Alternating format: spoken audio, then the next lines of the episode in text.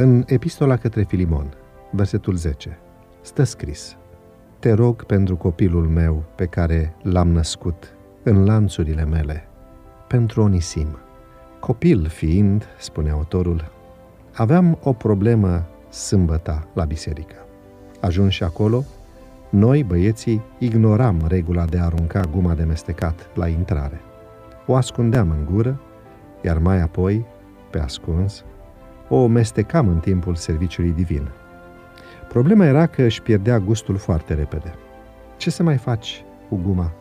Aici ajuta designul scaunelor, care aveau un loc unde le puteam îndesa, sub mânerele de lemn susținute de țevi de metal. Apoi intendentul a descoperit nesimțirea noastră. Au urmat mustrări publice și private.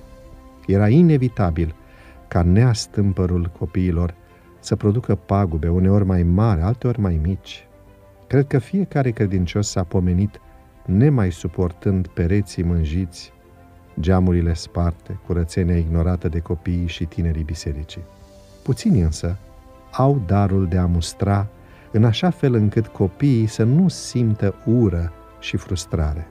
Mai mult chiar, dacă unele pagube sunt mari, instrumente muzicale stricate, zugrăveli ruinate, etc., niciodată să nu le dai tinerilor impresia că au făcut un lucru care nu se poate ierta, decât cu penitențe nesfârșite. Modul în care iertarea le este acordată este fix modul în care ei vor învăța adevărul despre iertarea divină. Aceasta vine în urma recunoașterii greșelii. Nu stoarce de la copii păreri de rău forțate.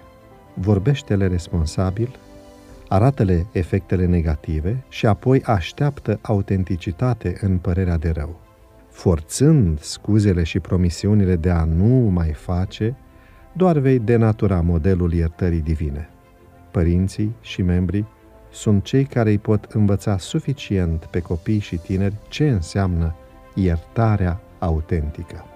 Suntem cu toții în postura de a fi pedagogi a iertării divine pentru copiii bisericii. Ridică-te la înălțimea pe care Domnul o cere. Dăruiește-te celor mai mici de dragul viitorului unei biserici iertate. Doamne, ajută-ne să îi iertăm cu adevărat pe cei care ne cauzează unele neajunsuri la biserică și nu numai.